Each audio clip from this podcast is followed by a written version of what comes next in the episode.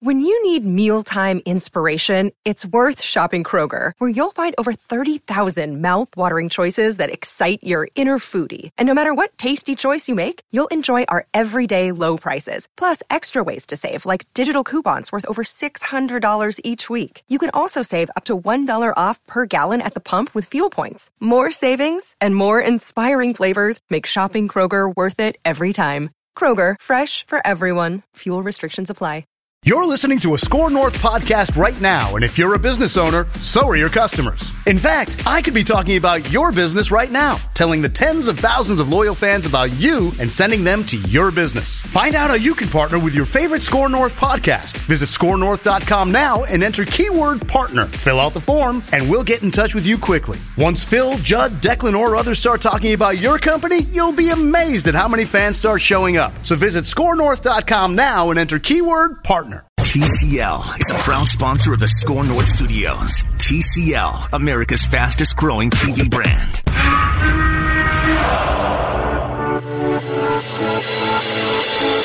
It's Purple Daily.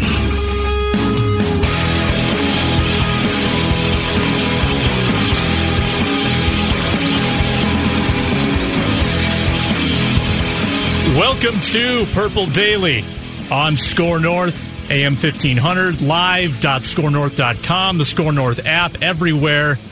You can imagine it's streaming on Facebook, Twitter, Twitch. Uh, a rare vacation for Matthew Coller. Uh, I-, I believe he's probably sitting at home watching NFL Films videos, to be honest. It- it's a quote unquote vacation. But I'm Sam Ekstrom filling in for Matthew Coller today. You can find me at Sam Ekstrom. I am a Vikings beat writer for zonecoverage.com. I've been doing so since 2014. Check out that website, zonecoverage.com, as well for, for more than just Vikings content, but Twins, uh, Timberwolves. I know there will be content on the Josh Donaldson press conference, which you just heard. Uh, congrats to Josh Donaldson signing for what I'd like to call half a Mauer. Four years, 92. Exactly half of the Joe Mauer deal. But um, we get into Vikings talk for the next 90 minutes. We're going to pack a lot in. And for those of you that like nostalgia, and I, I love nostalgia, and you know, like how people clamor for reunion shows like on Friends or reunion of The Office. Uh, right now, for the eight of you listening that had a connection to the Lockdown Vikings podcast, 2016, 2017, with, with myself and Sage Rosenfels, this is a nostalgic moment for you. Reunited with Sage Rosenfels, the, the journeyman quarterback, the former Vikings quarterback. He's on with us right now. Sage, it's good to be back with you, my friend. Yeah, it's great to be back together, and uh, looks like Coller. There's a good chance it's a basement vacation. That's what I would probably think that Matthew Collar does uh, for his time off. Just goes in the basement, and and he, that he cannot get enough film and film study and stat study. And the guy is just a sports junkie, and not just the NFL, not just football. That guy really, really does love you know, that doesn't just sort of go off the headlines and make a, his opinions. He really does like watching the games and, and getting into the details. And uh, uh, but it's nice to have you on it. We worked for, two years together. We did on- over 200 shows, I think. on a podcast that was you were five days a week. That's impressive. I was more of a Monday, Wednesday, Friday. Uh, from what I recall, but yeah, for two years, didn't get paid very much, but uh, that was uh, we had a great time, and and that was my really my first time really diving into you know the Vikings on a daily, sort of weekly basis of you know it's, it's twelve months a year, it doesn't really stop, and that was the first time I ever really did that. Yeah, that was a good time. Fond memories for sure. And, and you know what we're not going to talk about for the next half hour, Sage? We're not going to talk about the 10 year anniversary that, that you have coming up because you've, you've talked about it so much uh, this year. And for the last 10 years, it's the infamous play with Brett Favre and the New Orleans Saints on Friday. We're not, we're just not going to talk about it. Yeah, well, you know it's Springs to his right, throws back across the Uh-oh. middle, and he's intercepted. Porter. Oh, Jonathan, just breaking hearts over here. I want people to like me as the guest host, so we're not going to talk about it. Well, you know, here's the deal: is is you know, i- i- in particular, since the Vikings played the Saints this year down in New Orleans and and got that big win, but you know, I, that's one of those games, and you know, there's a lot of great NFL games, but there's certain games that people look back on and it's like it's like everybody remembers where they were. You know even if they weren't a huge NFL fan people still remember that game. If you just say the Bounty Gate game they know what you're talking about and obviously the interception at the very end, and you know that that game ended up be, beginning uh, my, I guess, quote unquote career as a media person. I ended up writing an article about that game, ended up being Sports Illustrated, and uh, and, and, off we go. So that was a, an unbelievable football game. It was really great that the Vikings went down there and and uh, knocked off the Saints. I, I think the Saints uh, had a legit shot in the NFC. Uh, you know, this season, I think there, it was really up for you know four four uh, or even five teams. The NFC had a chance, I think, to, to come out on top, and, and it was great that the Vikings got that knockoff uh, knocked off the Saints this year. And I would encourage people to go back and read your story about that game if they haven't ever done it before. It's a good look back from from someone's perspective who was there and who talked to Brett Favre that day. But but we'll move on. I've got a list here full of Vikings offseason concerns, but really quickly, I want to ask you about the Senior Bowl because that's happening this week down in Mobile, Alabama. That's something that you took part in. Uh, in your pre-draft process, you know what what are those prospects going through this week in Mobile? Obviously, it's a lot of X's and O's. They're having a chance to physically try out, but also a chance to interview with a lot of these teams. What is that experience like, and how much value is there in it? Well, it's interesting. A couple of things. Uh, I guess that was 2001, so it's been you know 19 years or something since I played in that Senior Bowl. Uh, and, and, this year, I actually trained a kid named Anthony Gordon, who's a, the Washington State quarterback from the Mike Leach, you know, air raid style of offense. I went and worked with him in Colorado for about five days, and you know, talk about a guy who's you know he has not been under center since his sophomore year in high school. Uh, their plays in that offense were like three letters, like A96. Like that was their one of their more common plays they ran. Like you just don't get plays like that in the NFL. You have it's right. more complex. You have motions. You have protections all over the place and route combinations and, and all these tags and they're just these these very wordy plays and they kept it really simple in that air raid and you know he'd never really worked on timing never really again never worked under center play action any of those things and so uh, it was really interesting starting from scratch from him and then also preparing him from a mental standpoint uh, as he went to Darrell Bevell as his coach this week. And of course, I played for Bevell when he was the Vikings coordinator. So then to teach him the basics of the West Coast offense, you know, formations and personnel groups and protections and teach him all that stuff. It was a, a crash course for those five days. And, and I'm hoping that helped him out. He, he's a, he's a smaller guy, only about 200 pounds. Uh, he sort of has a Drew Brees style to him in a sense that he's smaller. He's got a really, really quick release and he's very accurate. So, you know, it's interesting. I've been following the Senior Bowl this year more than I really have in the last, uh, you know, a few years, uh, you know, being out of the, out of the game or whatever. So, you know, looking back, you, know, you get in, the, the, all the teams are have people there. So everyone is constantly trying to grab you um, sort of like the, a pre-combine in a sense, and trying to get, hey, can you come in for a quick interview with our quarterbacks coach? Can you do this? Can you do that? And you're sort of busy from, you know, 7 a.m. or 6:30 in the morning all the way until you know 10 o'clock at night. It seemed like you just don't really have any time. It's almost like an extra combine for those players that are playing in it, uh, and obviously the coaches that are there uh, that are coaching, they really get a you know it's for them it's way better than the combine because they actually get real hands-on stuff of actually teaching these guys things in the classroom, then going out and seeing how they uh, remember, and then obviously you know try to try to do those things that they just had talked about in the film sessions and and in the installation of things in, in the meeting rooms. And so uh, it, it, was a great experience. The weather when I was there was terrible. I'm so ha- it rained every you know there's really I would say three outdoor practices, right? You have these three practices during the week. All the scouts and and, and coaches, and it's also it's basically the NFL coaches convention for the most part. A lot of people hiring and firing right now, and people trying to trying to get jobs. People in college trying to get NFL jobs. Maybe it turns into this big coaches convention, but. Um, it, it, it, was uh, it, it's a busy time. It, it's a very busy time, and and uh, I have very fond memories of. it, But the weather was terrible when I was there, and luckily it wasn't on TV.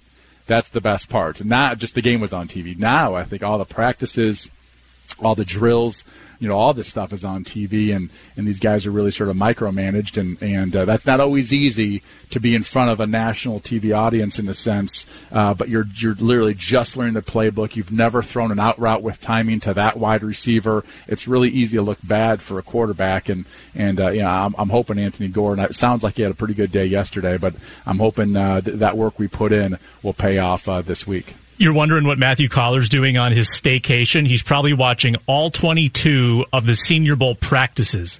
That, yeah, that's what there's he's a up to. chance. That's a, there's a decent chance of that. You know, it's uh, the guy. The guy loves the game, and uh, and I appreciate that. And we see the game. You know, you, you know, as a media person, sometimes you don't know the details of like the uh, you know coverages and blitzes and fronts and all these things, but you know stats and, and all the information now that you can get your hands on, you know that's where he really you know feels very comfortable. So when he and I work together uh, on this show on Mondays and Wednesdays, I think it's a really nice fit because a lot of times he confirms statistically what I just see, uh, you know, from from my naked eye. I've got one big picture, sort of league wide question I want to hit you with, and then we'll we'll narrow our focus more into Vikings. But you know, one of the coaches at the Senior Bowl is Zac Taylor. You know, the Bengals coach, second year on the job coming up in 2020. And obviously, he fits the bill of sort of the trendy coaching hire these days. You've got Zac Taylor, Kyle Shanahan, Sean McVay, Matt Nagy, Matt LaFleur, now Kevin Stefanski, all of these young, offensive minded head coaches that, that maybe didn't even play in the NFL or had a very brief NFL career or semi pro career. Where are we headed, Sage, with NFL head coaches? Are, are we getting to a place where all of the new hires are going to be offensive minded, where they can sort of control the, the offense and have a say in the quarterback? Is, the defensive minded head coach phasing out of the NFL? You know, that's a really good question. I don't think so, but but I understand why people you know want to go with the offense, being that the quarterback is such an important position, and, and generally, know, people go from you know some sort of position, you know, quality control usually up to a, some sort of position position coach, but then you try to work your way to the quarterback room and be the quarterback's coach because you really have to sort of know everything when you're in that room. You have to understand blocking schemes in the running game. You have to understand blocking schemes with protections and obviously coverages and blitzes and all those types of things. So you really have to have this very well-rounded knowledge of both offense and defense. You know, other than quarterbacks, I, I would say tight ends actually are the other position that you have to know the whole game. I mean, the offensive line, they really focus on obviously the fronts and the linebackers and the blitzes and, and things like that, but not as detailed in obviously the coverages. That's always the, their big challenge when they get out of the game and trying to get in the media is they don't necessarily understand the details of coverages. Receivers and things like that, they understand a lot of times the coverages, but really have no idea what's going on with the offensive line and how they block things and, and those types of details. And so tight ends, but also quarterbacks. And so you go from quarterbacks to, to coordinator, uh, and then a lot of times these you know in, into head coaches. I like the fact that that owners are going with younger coaches rather than doing sort of the retreads. And I know Ron Rivera got a job again, but and I think he's a, a quality coach. But mm-hmm. you know, uh, the guys that have had two or three shots already, uh, I like the fact that uh, they're you know giving a young guy a try, and you know if it doesn't work out, you you move on to somebody else. But if you get the right one, you might have the right one for you know two decades or something, rather than hiring an older coach. You know, Vic Fangio, he's an older coach. You just know he's not going to be the Broncos coach for the next ten or fifteen years. Maybe he can be good for the next you know six years or something like that. But that's why I think one of the reasons they're going for younger coaches, offensive minds, and you know there, there was a joke last year about man, look at all these people getting jobs who once had a cup of coffee with Sean McVay. and it's actually it wasn't Sean McVay. It's actually Kyle Shanahan. He's actually you know it's it's it's Mike Shanahan and then and Kubiak worked for for for Mike, and then Kyle worked for Kubiak. But Kyle really took this this offense that the Vikings ran this year and really brought it to a, a, a whole nother level. But then he hired all these coaches, Sean McVay being one of them, and and then uh, you know Matt LaFleur. He was in Houston when I was there, uh, and then you know obviously Sean uh, you know was there in, in, in, DC, but you know Zac Taylor. But these guys are all sort of from that tree. But uh, in my opinion, it really more starts with Kyle. And you know, you would think that these guys wouldn't have success, but really, for the most part, you know, they have. Sean's was in the Super Bowl last year. Kyle's in the Super Bowl this year. Matt LaFleur, first year in the NFC Championship game. Obviously, Zac Taylor struggled, but it's the Bengals, so it's sort of like when, with an asterisk. Like, you know, you put Kyle Shanahan on the Bengals, he may not win very many games either. Uh, but for the most part, a lot of these guys have had really good success running, you know, whatever this style of offense is. And, and it was interesting watching, you know, so many Vikings games this year and then watching that championship game the other day with the 49ers and how much Kyle has evolved uh, his offense and added so many more pieces to it that are a little bit more complex than what Minnesota was running this season. Sage Rosenfels and Sam Ekstrom here on Score North Purple Daily. Last 10 minutes of this segment, Sage, I want to talk Vikings offseason concerns. And I'll bring this one up first because Rap Sheet, Ian Rapoport, is already reporting that the Vikings will be exploring an extension with Dalvin Cook. I think we all expected these discussions to happen. Whether they come to fruition, whether they strike a deal, that's yet to be seen. And and I've got my reservations, I think, independently with why extending a running back at all might be sort of a suspicious idea. But um, here's why I don't want the Vikings to necessarily commit long term to Dalvin yet. It's because unless they've decided on what they're going to do with the quarterback long term, I I don't think the Vikings want to be running back rich and quarterback poor. Because if you look at some of the franchises in the league, right? Christian McCaffrey, for instance, unbelievable running back. He's an all pro, you know, as a pass catcher and a running back. They didn't really have a, a solidified quarterback situation this year, and how far did it get them? Saquon Barkley with Daniel Jones in New York, how far did that get them? Um, I look at you know, Le'Veon Bell with the Jets, another example. I look at franchises. Zeke Elliott, they didn't make the playoffs this year. Exactly. Uh, Todd, Todd Gurley, you know that whole thing, and, and the Rams is about, I think, about to fall apart. I see one of those teams um, that you know I, I think they'll be good. I think they have good coaching and stuff, and they have a lot of good players, but you know, they've given up all these draft picks. They've given up like three first rounders in the last two years for various players. I see them as a team that may struggle, you know, in the future. So that that yeah, Todd Gurley obviously his body's his knee I think is is a problem. So that's the issue with the running backs is it seems like about when you really want to pay them, there's the you know some of that tread has been worn off, and then next you know you're stuck in a bad deal and not making the playoffs and, and overpaying for a position that you might be getting a thousand yards out of. Well, you mentioned the Rams too. That's a team that paid the quarterback and the running back big contracts, and obviously Jared Goff regressed. Todd Gurley had a pretty lousy year. They didn't make the playoffs, and there's not many teams that have sort of survived that. You know, San Francisco is actually paying their running backs a ton of money, but look at where most of that money is going to. Jerick McKinnon who hasn't played for two years, and, and they're going to have to pay George Kittle here with, with the money they have left. Uh, I bet they wish they had that McKinnon money back. You look at the Jaguars; they paid Fournette and Foles, and I think they picked the wrong quarterback to pay, but it, it didn't really work out well for them. There's a long history in this, you know, zone scheme, outside zone scheme of making, you know, sort of no-name people into 1,000, 1,200, 1,300 yard backs, right? I mean, that's where I that's to me where the, the question is. You know, Dalvin Cook, what he did this year was phenomenal, but how many yards would have uh, you know the number two guy gotten? Right? I mean that that's the thing about San Francisco. Yeah. McKinnon got hurt, but they have all these other running backs that are super fast, and the, you know the, the guy they have is it Mostert? Is that how you say his name? Mostert. Right. Um, you know, this is like his sixth NFL team or something like that, and, and so you know, and, and, again, you know, going back to the Alex Gibbs Denver Broncos, Olandis Gary, who, you know, that guy ran for a thousand yards. Mike Anderson, who, like that guy ran for a thousand yards too. They had sort of one after another. It was more sort of about the system, uh, you know, than the actual back itself. Now, listen, Dalvin Cook is, a, I think, he's a phenomenal running back, but he does get hurt. He seems to miss some games every single season. You know, that guy's had a million carries in his life. You know, I always think about with running backs Think about Dalvin Cook, all right, guys from Florida. Think of how many carries he had when he was six years old.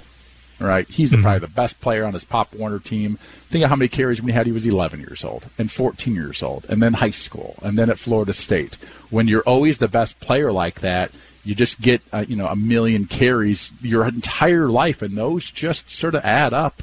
And then you get the NFL, and then you hit about 28 years old, and your body's like, I don't want to do this anymore, you know. And this thing starts to hurt, and this thing happens. And next thing you know, pull a hamstring because of a, a really a hip issue, and then you know, but they've gotten these big contracts, and you're not sure what to do with them. So that is the scary part about paying, paying a guy like Dalvin Cook, by the way, who has earned it like in every single way. But the question is, can the Vikings afford it? And will actually help them win a lot of football games going forward. And it really is a shame for the Vikings that they weren't able to capitalize on peak Dalvin in his rookie year and his second year because of injuries. I mean, if you had had sort of three years of this guy, you'd have a better idea, I think, of of what the baseline is for Dalvin Cook. You still don't know. I mean, was this season of relatively good health an anomaly, or is he going to break down again in the future, especially if you sign him to a five year deal? What's he going to look like in year three, four, and five of that deal as he gets closer to age 30? I know he's still fairly young, which gives the team maybe reason to explore an extension, but I think if you're determined to pay one of them, I still think it's more palatable to pay Cousins as long as it's it's a reasonably short deal. Just because I think he he offers you sort of a, a baseline of success that you can count on, and then you can build around that. Whereas you can have the best back in the league, i.e., Christian McCaffrey, and that guarantees you nothing. You know what I mean? Yeah, you know, Coller and I we've been discussing a little bit. You know, what do the Vikings do? With the quarterback situation. And we were talking about these two teams that are currently in the Super Bowl. You know, Jimmy Garoppolo with this unbelievable team around him, probably the best defense in the league. Obviously, this great rushing attack. He threw whatever it was, eight passes the other day. But he has this clutch thing which is great. He, I think there was something four fourth quarter sort of game winning drives he had this year. I mean, he's not asked to do a ton a lot of times, but when he needs to, he has stepped up to the plate. Then on the other side, you have you know what I would consider almost like a young Michael Jordan of the quarterback position, and the guy is just incredible. Well, Kirk hasn't necessarily been either one of those, right? I mean, if anything, he's in that more Garoppolo world where he's sort of the game manager and try to make the plays when you have to. But he hasn't been all that clutch going, you know, so, so far in his career. He was in that playoff game. That was a big step for him, but he definitely isn't, you know, Pat Mahomes. And so the question is, can you have a guy who's just sort of a game manager and not super clutch when it really matters? Do you want that guy being your quarterback for the next three or four or five years? Because how far can you really get with sort of a, a non-clutch quarterback who's not super super talented from a you know a, a, a, a you know a, a, play standpoint in the sense of like making mm-hmm. it happen when the when the offensive line breaks down. Right, and that's what we were seeing out of all these really good young quarterbacks is people extending plays which is then you know adding sort of another element uh, to the position. And Kirk really can't do that. And so the question is, what is his value when really he can mostly just execute? He is an execution quarterback, and anything mm-hmm. but that is is definitely not his strength. Yeah, yeah, I hear you. And it also looks much different, you know, without Roethlisberger, Brady, and Brees going deep into the playoffs, and instead watching Watson, Mahomes, and Jackson, you can tell the difference pretty starkly between the statuesque Cousins and those mobile guys. And I want to go ahead. Garoppolo can move around, by the way. That's the thing with him is he does have great feet. He's got great pocket movement. He doesn't need very much space uh, to throw, and he's got a very, very quick release. And so, even if you sort of compare the two, you know, Garoppolo definitely does some things that, that Kirk doesn't do all that well couple minutes on this other concern I have going into the Vikings offseason. I'm concerned that Mike Zimmer, being who he is, being a defensive mind, he loves continuity on the defensive side of the ball. I'm concerned that that sort of thinking might cloud the Vikings offseason judgment, that they might sacrifice on the offense to keep members of that defense intact against sort of their better judgment, uh, maybe sacrificing against the salary cap or letting Riley Reiff go so they can find money for, for Linval Joseph. Those type of things that, that would sort of keep the gang together on defense, which I think could use a freshen a, freshener. I think you need a little bit of new blood on that defense with Xavier Rhodes, uh, maybe with with a, a, cheaper nose tackle as good as Linval Joseph has been. I don't. Well, here's a, here's what's really interesting. If you grade it out again, this is you know PFF and all those things. You're you're talking about you know, some former coach or whatever grading, you know, every, you know, these, these different players. Linval graded out as the 30th of the 32 starting nose tackles in the NFL. Mm-hmm. He did not grade out very high, and he's making a salary uh, at 10 plus, maybe up to 12, I think, million dollars for next year. So I really see the Vikings as that's a spot they'll say, if you're going to have a high salary, you have to have high production, and he simply didn't have it. Xavier Rhodes I saw a stat that there's 132 quarterbacks with 100 snaps this year, cornerbacks with 100 uh, snaps this year. He graded out as 125th of 132. Yet, of course, somehow still made the Pro Bowl. Again, also a guy with a high salary.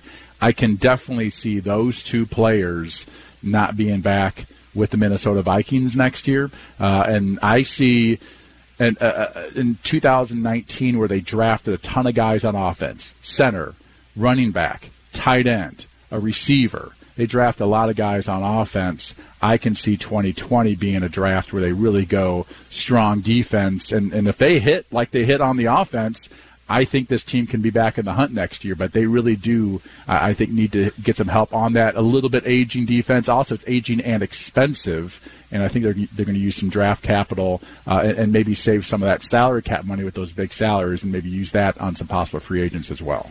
I think you lay it out clearly, and, and I think of the, the, three on defense, the big ones, you got Griffin, you got Rhodes, and you got Joseph, who I think are all on the hot seat. I think if I were to keep one, restructure one, and cut one, here's what I would do I would cut Rhodes, I would restructure Griffin because he's wildly expensive. Although, I don't know, I might restructure Joseph too because, as you mentioned, he probably is bringing a lower level of play. You know what? I'm going to change my mind. I'm restructuring. I'm restructuring Joseph.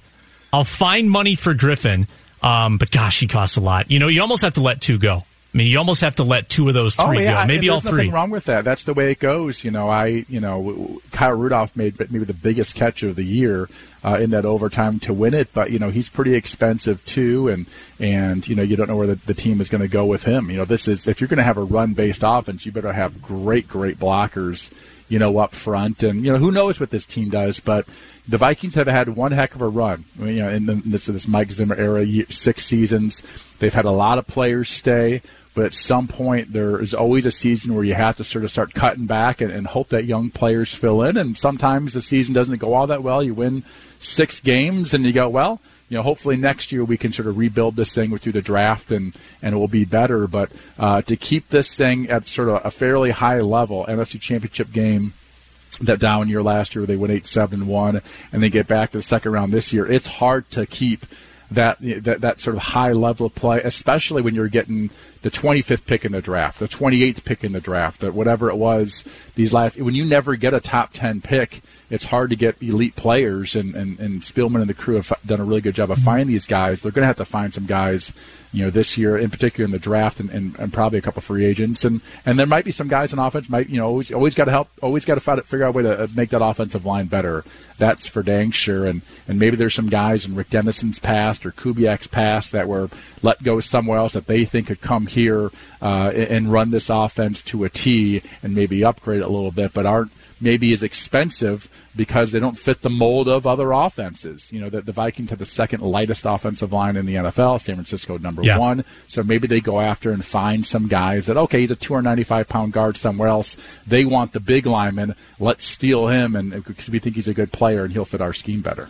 Sage, we got a break, and that means we have to let you go. It went too fast, my friend. It was good to talk Vikings with you once again at Sage Rosenfels 18 on Twitter. Uh, that was fun, man. We'll talk to you soon. Sounds good.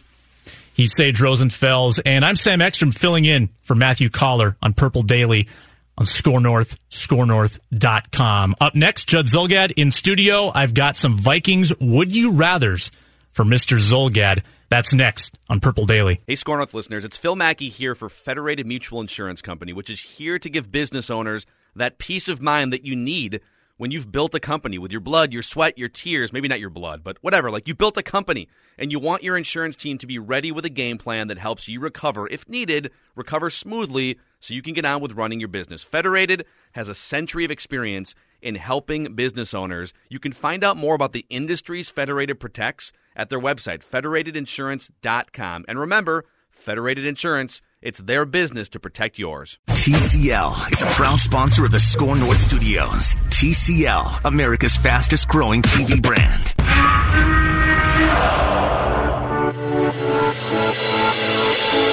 It's Purple Daily.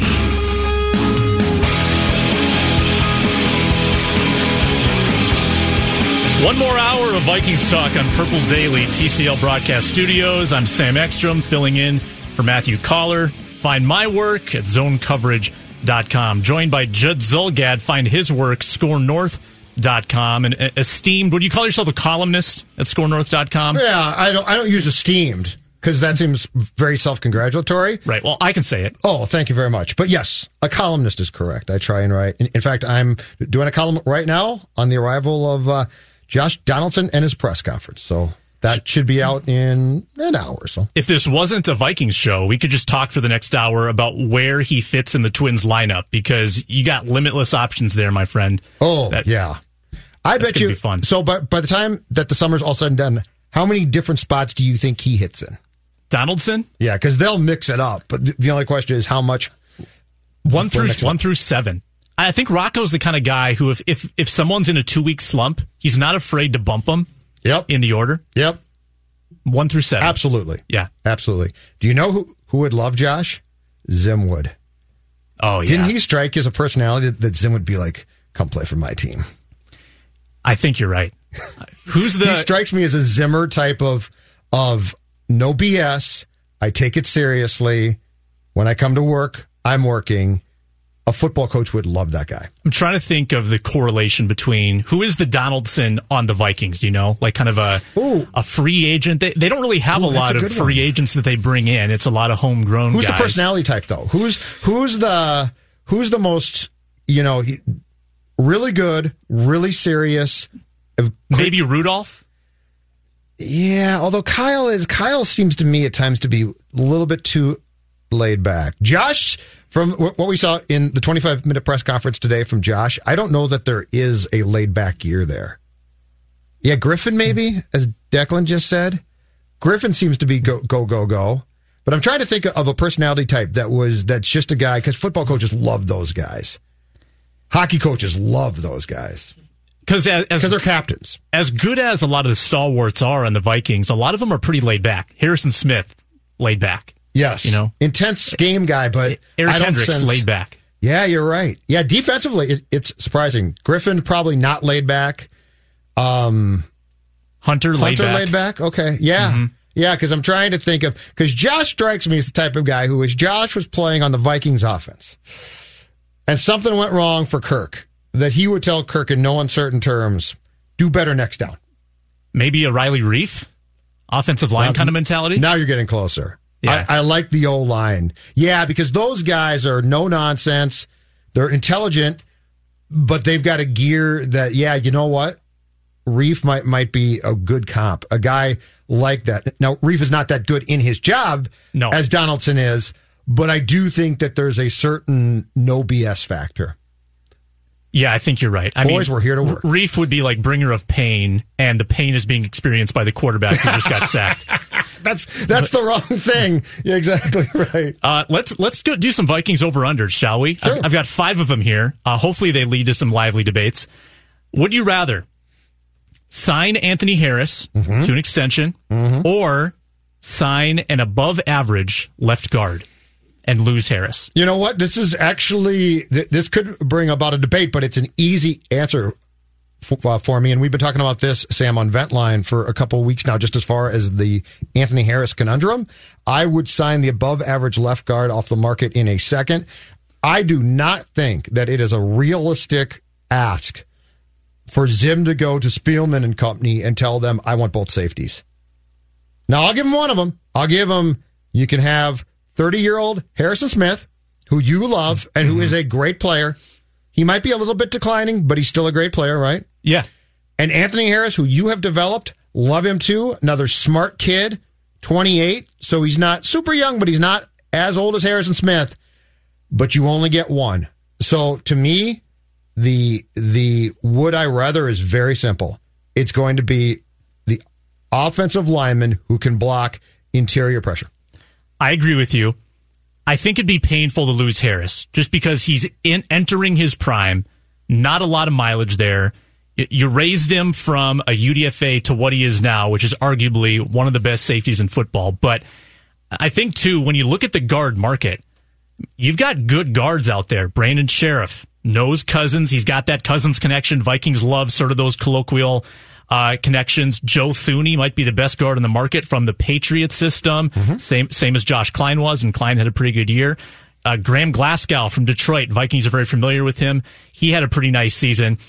I look at Anthony Harris, what he's done the last two years. He's done great things but did it change the defense? I, I don't know if it did. I don't know if it, it. It certainly is good to have two safeties that secure on the back end, but they were pretty good with Andrew Sendejo back there too, right? And I think you'd rather invest in the defensive line and the cornerback positions. I just think safety is probably the third or fourth most important area on the defense, whereas interior pressure on Cousins is one of the biggest problems this team faces.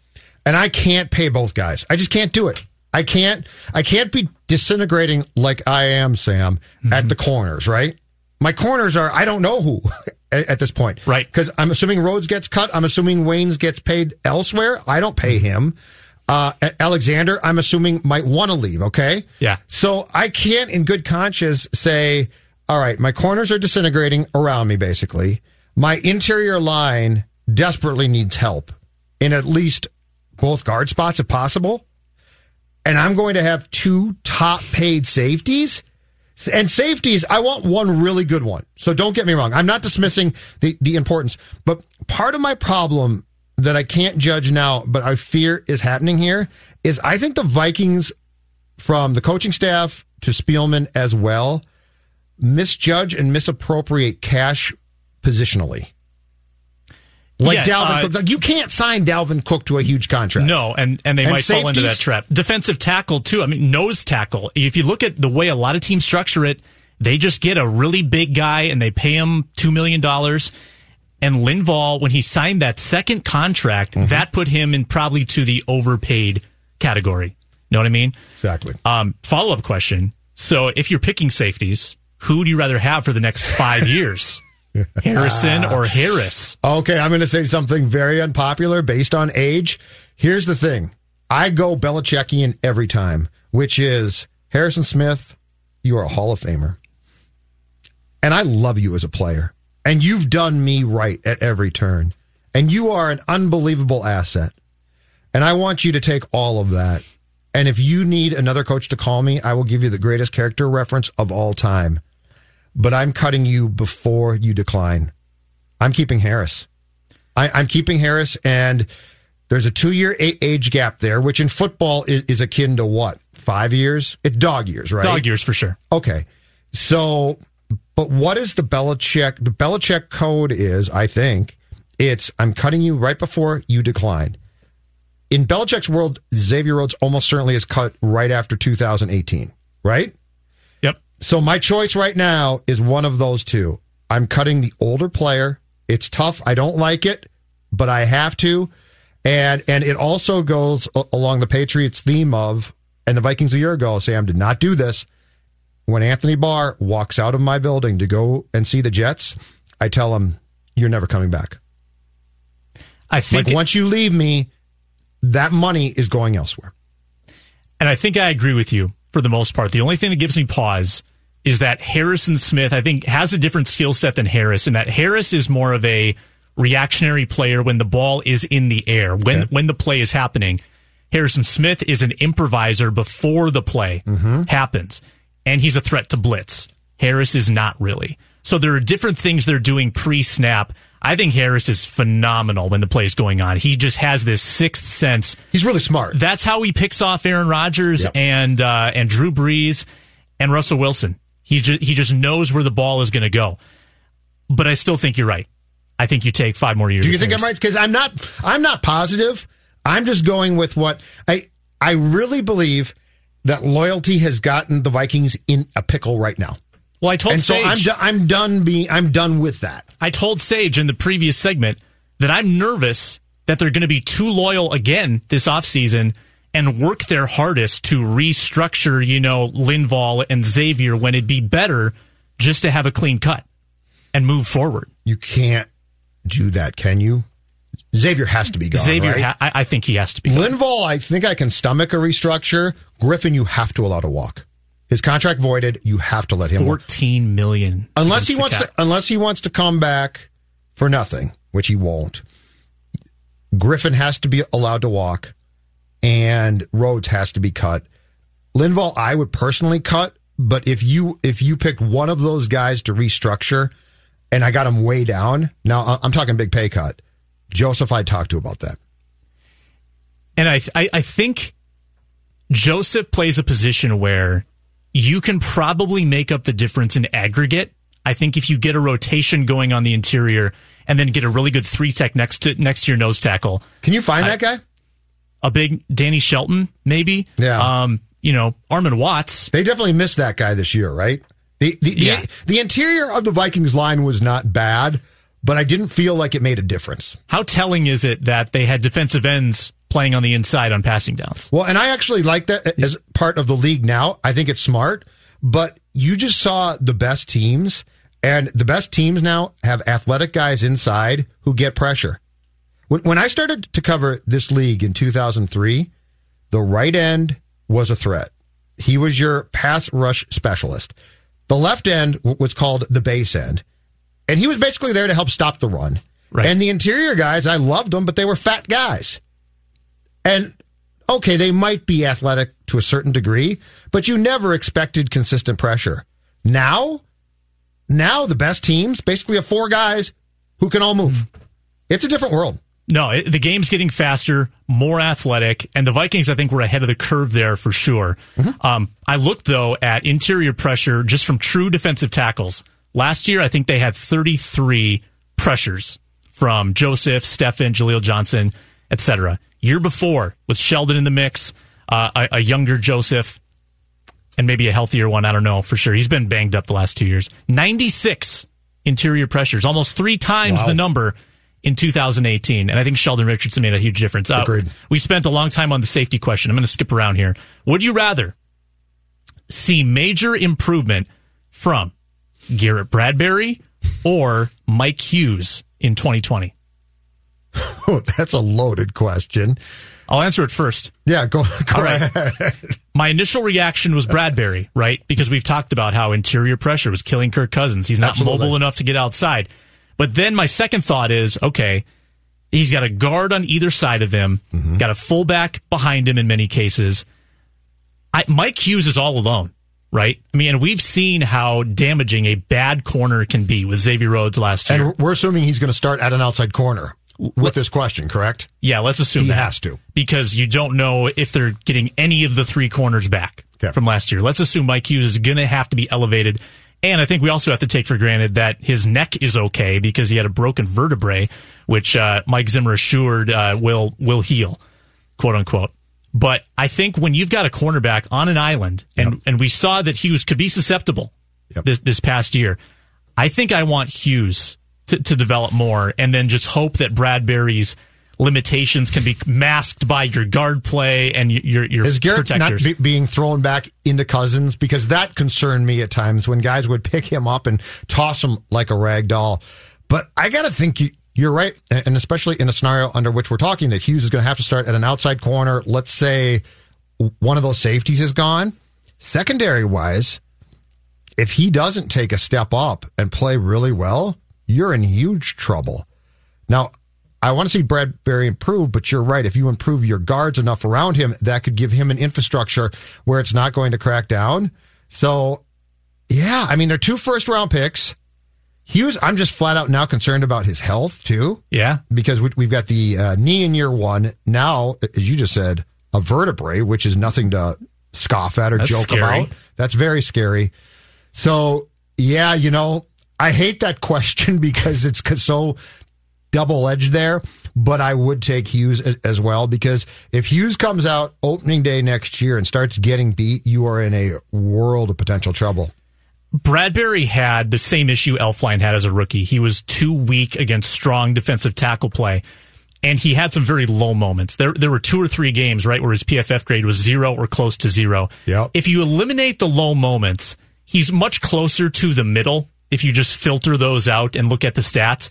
So I'm hoping that he puts on weight, sort of like Brian O'Neill did in his first full off season as a pro, and, and then comes back stronger. But I think you, you need the technique of Hughes to improve. You need Hughes to be that shutdown guy. You need him to be better than Xavier was for sure last year. It- It's an absolute necessity.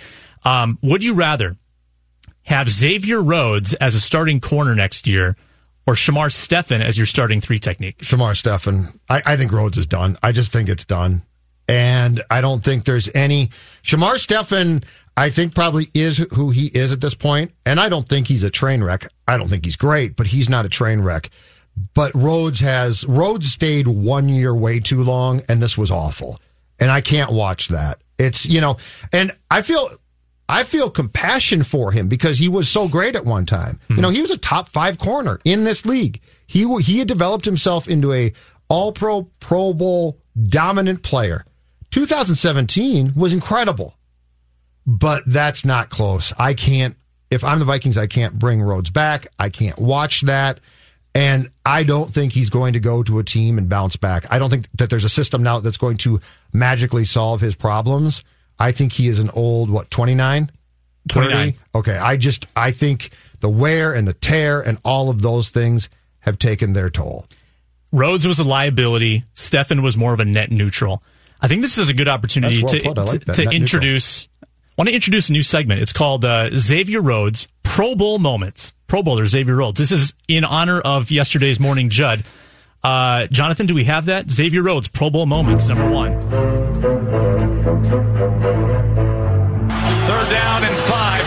Going to go deep, wide open, and into the hands of David Moore. Take a bow after a 60-yard touchdown. That's what 29 Xavier Rhodes. He, he looks as if he's looking for help. He's looking back, looking at the quarterback, and allows Moore just to run right by him. Xavier Rhodes, Pro Bowl moments in honor of the Pro Bowler Xavier Rhodes, one of eight Vikings in the game. We'll have another one of those next I, segment. I still can't. I talked about it extensively yesterday, but I still can't get past that one. Yeah. Well, we can move you know, past. Kirk Cousins, it. fine, right? You know, Kirk Cousins. Yeah. Statistically, heck Deserving. of a year, Kirk. Xavier Rhodes. One of these things is not like the other in that list of five guys yesterday. Yes, sir. All right. Would you rather trade your next two first round picks and get Tua Tagovailoa, but you miss the playoffs next year? But you've got Tua. Or keep Cousins in the final year of his deal, play out the string. You don't add another quarterback, and you win at least one playoff game. Maybe more, but at least one. Oh, I want door A in a heartbeat. I will miss the playoffs. I get to develop my quarterback. I get to m- move on. Um, because door B, by the way, is conceivable. But it's where this team has been for how long? It's purgatory. It's purgatory, and you have to find at some point with where this league is trending, you have to find that quarterback. And if I can trade two first round picks, and, and assuming the medicals on his hip come back just fine, and now I've got my quarterback of the future, who by the way can redshirt for me in 2020 because Kirk's going to play. That's why I like that plan, and I'm fine with it. And I finally and and oh by the way, he redshirts for me in 2020. Then he starts for me in 2021, and I've and because I got him in the first round, I still have four years left. Three of them are dirt cheap because the first four years are dirt cheap, and year five is not necessarily cheap, but that option is nowhere near what I have to pay a veteran quarterback. If you give me that scenario, I will take it in a heartbeat. And in that scenario, you have a plan in place. Whereas if you play out the string with Kirk and you don't know what the future holds, which, as you mentioned, is entirely conceivable, then you're in a 2018 situation all over again where, okay, our quarterback's a free agent.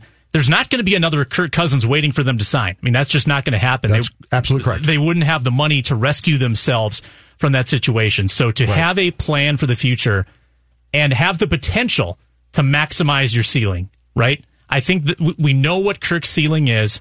Things have to be perfect around him. With Tua, might be a, might be a low floor. I mean, who knows? These guys bust all the time, but also to maximize your potential. Uh, let's break. Let's talk more Vikings after this break. I'm going to paint an optimistic view for the Vikings next season. A lot of this show has been negative. I'm going to lay out exactly how things could be all right for Minnesota in 2020. And I'll finish up by giving you my favorite Super Bowl prop bet. Oh, and more Xavier Rhodes Pro Bowl moments. Jonathan here with the SKOR North download. We'll get you back to more Vikings talk on Purple Daily with Sam Ekstrom and Judd Zulgad in just a moment. But first, Rammstein is live at US Bank Stadium on Sunday, August 30th. Tickets are on sale this Friday at 10 a.m. at Rammstein.com. Download the SKOR North app now for your chance to win tickets to the show. If you missed it earlier in the show, earlier in the hour, well, at the two o'clock hour, We broadcast the Josh Donaldson press conference as the Twins introduced their new third baseman. And here's what he had to say about what it means to him to sign a new big money, multi year contract. I, that's all I've known is one year deals. This is the first time really I've had an opportunity to sign a long term contract, and it, it, makes it very that much more special for me that, that this organization uh, believes in me and wants wants to be a part of me and, wants me to be a part of their organization for as many years as they've signed me up for. So, as well as it took confidence to do that, it's taken you know confidence in, in this organization to to believe in me, and um, that's something that I do not take lightly. That's been your SKOR North download. Now back to Purple Daily.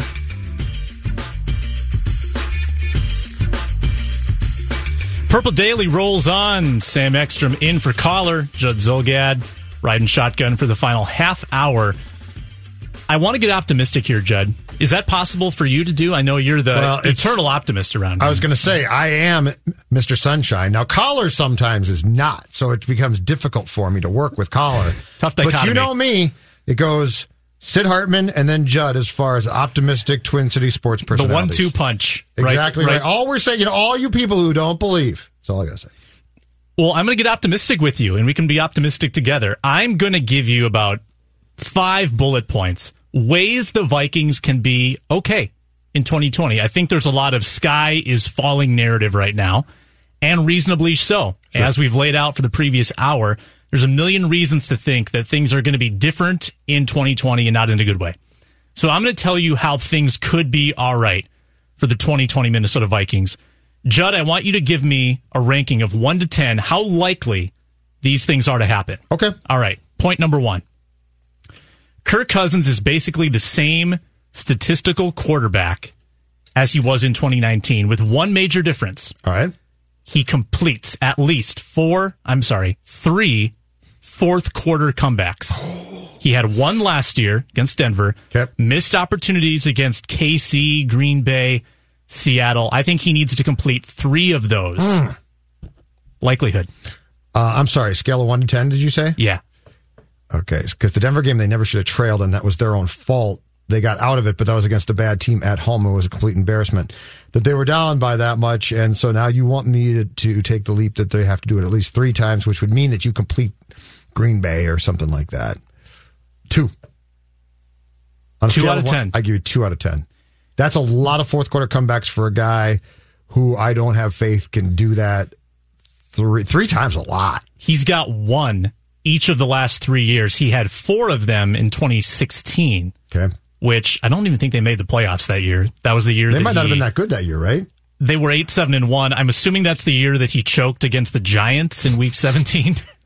this was supposed to be optimistic. No, I, I got to say a, a, two because that's just a lot. And I really don't credit the Denver one. I mean, it, yeah, they came back. That's nice, but we both attended that game. Yeah. That was an embarrassment that they were down by that much. So it wasn't like this hard fought, oh, you came back against a good team. It was sort of like they just woke up in the second half. That was the, the weird outlier. with that one. It's the one game where Kirk has sort of showed good Kirk and bad Kirk in the same 60 minutes. Usually it's the same guy for 60 minutes. Yep. If it's bad Kirk in the first quarter, it's bad Kirk in the fourth quarter, like it was against Green Bay. Sure. Both times around. Um, okay. So you're, you're not high on that Sorry, one. I can't be optimistic to start the segment. Point number two. All right. Dalvin doesn't miss any regular season games due to holdout or injury. Uh, regardless of what they do with this contract, yep. let's assume he does not miss any games. Likelihood of that happening. Do you want to go first on this one? Because um, I think I'm going to I'm going to disappoint again. I'm going to go five out of ten. I think it's split because I, I think a holdout is possible. I think that precedent has been set by other elite running backs in this league. Now, to that point as well, I don't know if it's worked every time. And now Jerry Jones, he caved. Didn't work in San Diego or Los Angeles, I should say. Sure. So I, am not sure that it would work as a tactic. So maybe he doesn't do that. That being said, he's yet to play 16 healthy games. So what's going to make me believe he'll do that uh, in year four. I will go from a two with the uh, Kirk question to a three because I, I honestly think, right. just from a starting point, one, I cannot count on Dalvin to play 16 games. I've come to the conclusion that the best that you could probably do is what he did in 2019, which is what, 14 games in the regular season? Is that correct? and, and then a handful and then a where he only hurt. played and he's hurt. half. Right, exactly right. But I'm going to go one beyond that and say it will be highly irresponsible if the Vikings extend Cook with the contract that he's going to want this offseason. But if I was Cook's representatives, it would be highly irresponsible for me to send my client to training camp. I think he has to hold out. I think he absolutely has to. I don't see a way around this from both sides because my client is hurt so much. And if I send him into the last year of his contract, I know full well that there's a very good chance that the team is just going to use him as much as they possibly can. And at the end of the year, say thank you, goodbye. So from both sides, I get this. So I don't see any way, shape, or form that it's responsible for him to be there for training camp. And once he's not there for that, I'm not giving him, if I'm the Vikings, I am not extending him. Like if I've been told he wants a Zeke-like contract. Yes. I can't do that. So from both sides, I see no reason why he's playing day one of training camp. And that could extend to at least close to and or into week one. Let's put it this way. He's not showing up for those voluntary workouts. And that would that'd be surprising. But are you going to extend him under any circumstances? I'm not. I, not I unless it's not unless it's exactly on my terms. it would be very foolhardy. As I told Sage in the first hour, you don't want to be running back rich and quarterback poor. And if you don't know what your quarterback situation is, what good does it do to have a highly paid running back with no quarterback plan in place? And and the problem, and just to be clear, when Dalvin's healthy, I love him. He's a great player, but he doesn't stay healthy enough for me to trust that. And and to what you said, Sam, and it's exactly right. Okay, so I get 14 games, and then I get three or four more that he's banged up for. So now we're down to let's say nine or ten full health Dalvin games. I'm not going to pay that. That production's not worth what you're what they're going to ask for. not when you've got Alexander Mattison, Mike Boone, any running back that you take in the draft who can probably step up and be decently effective. And yes, peak Dalvin is very good, mm-hmm. probably better than most other running backs. But I think that's just a, the cost of doing business in this league. And There if- are other, other more important positions you have to prioritize. If Dalvin played, if he took that skill set and played cornerback, come back and let's talk. Right. Absolutely right. All right. Point number three. We're off to a great start here, Judd. Uh, been- 2020 is just coming up all so. Vikings. Uh, the offensive line takes an organic step forward, whether that's with Elflein at left guard or another left guard they bring in via free agency or draft. The offensive line takes an organic step forward. All right, so I'm sorry. That's a, a guard they might draft, but we're not talking about anybody being signed as far as free agents go. And we're talking about Bradbury, obviously back at center. L- let's say you've got a league average option at, guard, left guard. So you've got Kline again or something, or a guy like Kline. Sure. Um, Maybe it's Samia. who our callers seem to want right and left. They think he's great. Um, I give that a three as well. I can't. I, I, I think that I think the Kubiak system, and by the way, it was the Kubiak system, not the Stefanski system. It was the Kubiak system. It was the Kubfansky system. Yeah, well, Judd. Stefanski did a very nice job of working for Gary. Um, but all of that being said, I can't go down the path of now. I think they're going to get great. I think they actually did a very good job, especially in the run defense or in the in the running game, the run blocking of getting a lot from them. So if we're talking about step forward, I say about a three because I think they milked that for basically what that was worth. I think Bradbury might improve. If Elflein's back or he's replaced, I don't think that spot's going to improve a ton. I think Kline is Kline. O'Neill, I like, but are they going to try and, and move him to left tackle if they get rid of Riley Reiff? Which, if they do, it's a different ball game for him because that's a different skill set. So I'll say I'll say a two or three again. with O'Neill, I'm not sure he can be better. I mean, he was really good this year, only gave up one sack. I don't know if you can count on Reiff being that, that good again, just from a pressure st- pressures allowed standpoint. You think Reiff was is back? I do. Okay. I just don't think you can go into Kirk's final year, like your final chance with this $31 million quarterback, you know, in his, in his final season Mm-hmm. without an established left tackle. So I think Reiff proved that he will be back. I don't know if he's going to be as good. Kline is the definition of sort of middle of the road. Like you said, Bradbury probably adds some strength, probably gets a little bit better, and then left guard is a, is a mystery. I could see them being the same. My, my concern would be your defense breaks down, you're pass blocking more, and that's where that unit struggles. Yes, and then they struggle mightily. Yes. and and the other problem is if they come back pretty much intact. One of the teams that gave them the most problems, the Packers. and you play them twice. Like if the Packers were in the AFC South and you had played them once, and it's like, oh boy, glad you don't have to see them again for four years or something, right? But think about that. Both games, the Packers completely threw that line out of kilter. The Packers built up that defense last year, right? And the defense was really good. Now I think they use this 2020 free agency period and the draft. They're going to build that offense up. I mean, Rodgers, they won 13 games, and Rodgers didn't really have any weapons in the passing game except for one guy. Yep. All right, next bullet point. Mm-hmm. You retain Dan Bailey and Britton Colquitt. Just retain, period? You retain. Yeah, you have to, you have to sign them. They're both free agents. Yeah. I think they were a really good Oh, I'd combo go- on special I- teams. Scale of one to 10 with the question, I'd go eight. I mean, one, I'd do it. I liked them both. And Bailey, for all of Mike's mind games, once the season started, Dan Bailey didn't disintegrate. Like there's a lot of kickers that would have struggled with what, what he had to put up with in training camp was, I thought, ridiculous. You know, you want your kicker to be as comfortable as possible, create the environment, especially a veteran guy like that, who you can just basically ignore, right? And for all of this, you know, trading a fifth round pick for a kicker and playing these games and why, you know, Kai Forbath going back was also fine. He missed a few extra points, but nailed the key field goal in the playoff game against the Saints here. You know, I've never understood drafting a kicker for Mike because Mike can't tolerate them and and those guys because they're young kids freak out. But Dan Bailey was absolutely fine, and to do what they did, and then Colquitt again, another veteran guy. You know, these guys have fooled around with punters and kickers and special teams so much. It's an eight to ten for me. Bring it back. It was fine. Colquitt had what one bad punt in Kansas City. Yeah. Now that cost you. block. That Mhm. cost you a little bit, or it cost you. But beyond that, I'd bring him back. And by and also Colquitt could hold. He was good at it. And that was maybe the best part of Colquitt is that he brought stability to that battery. I think the desire is certainly there, as you laid out. I say it's five out of ten though, because how Vikings like would it be if they finally have a kicker who they think is consistent, right? Yep. Had a great year, Yep. such a good year, in fact, that he's actually a hot commodity. There's a kicking epidemic in football right now. You've got these young kickers coming up every which way. They all are head cases. They all struggle. Mm-hmm. Teams are cycling through them like crazy. They're looking for a veteran. If they offer Dan Bailey four million, the Vikings are broke. They can only offer two. Well, bye, Dan. And he might say bye because he's just mad about, and he's right to be ticked off.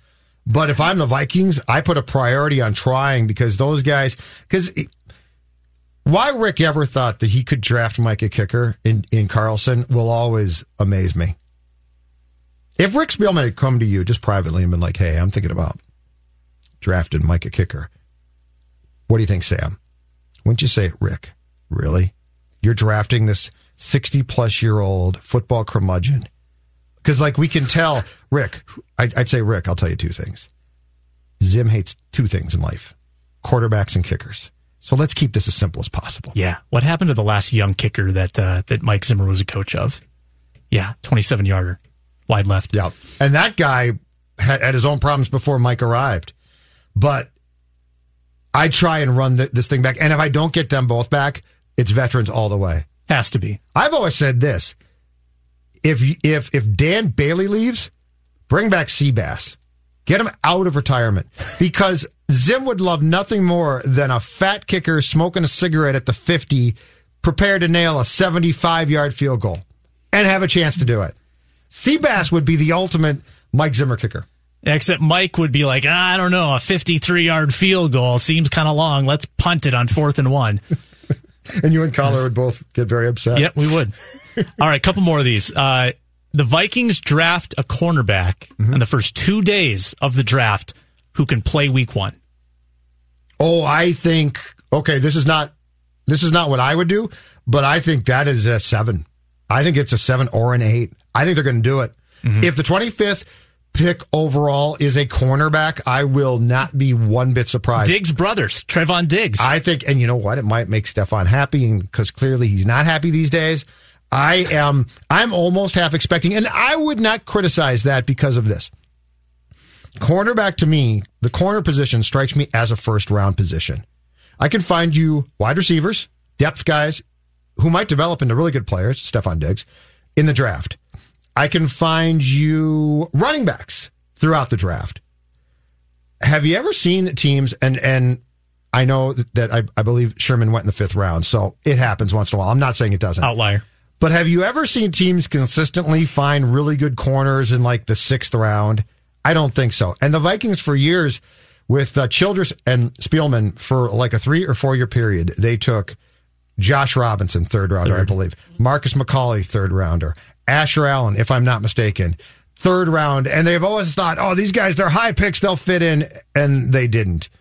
Rhodes, Waynes, not saying that they were great this year, but they definitely had effective periods. They're first round picks. So I think it's an eight. Alexander, second round, Hughes, first round. I mean, they have gotten pretty predictable with where they take guys. Yep. So yeah, I, I have a, uh, I have an eight in terms of them making that move. Mm-hmm. The question is whether they can play week one, and I, I think it's probably less than an eight because Zimmer likes to to bring these guys along slowly. This is true, but are they going to have a choice? He doesn't have time. Right. Yeah.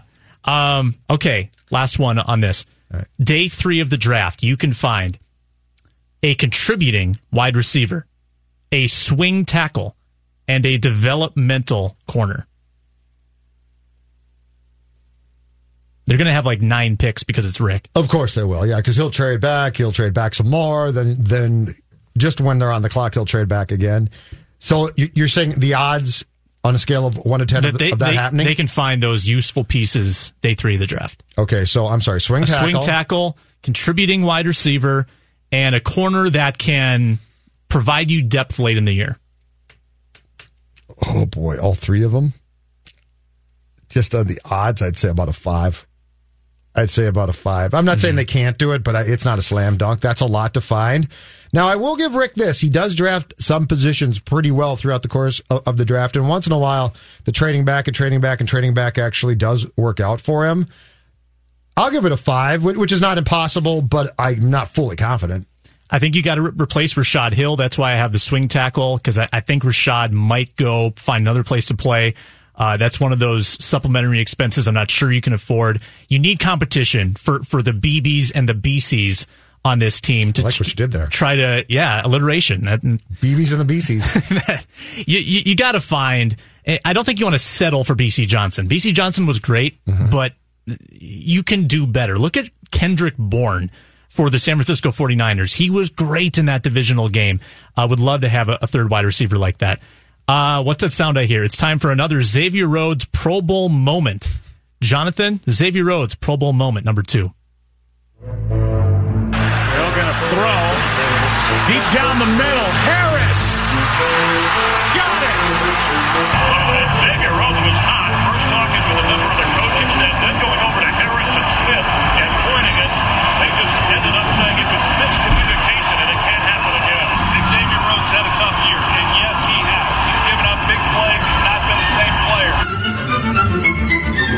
Xavier Rhodes, a Pro Bowler in 2020.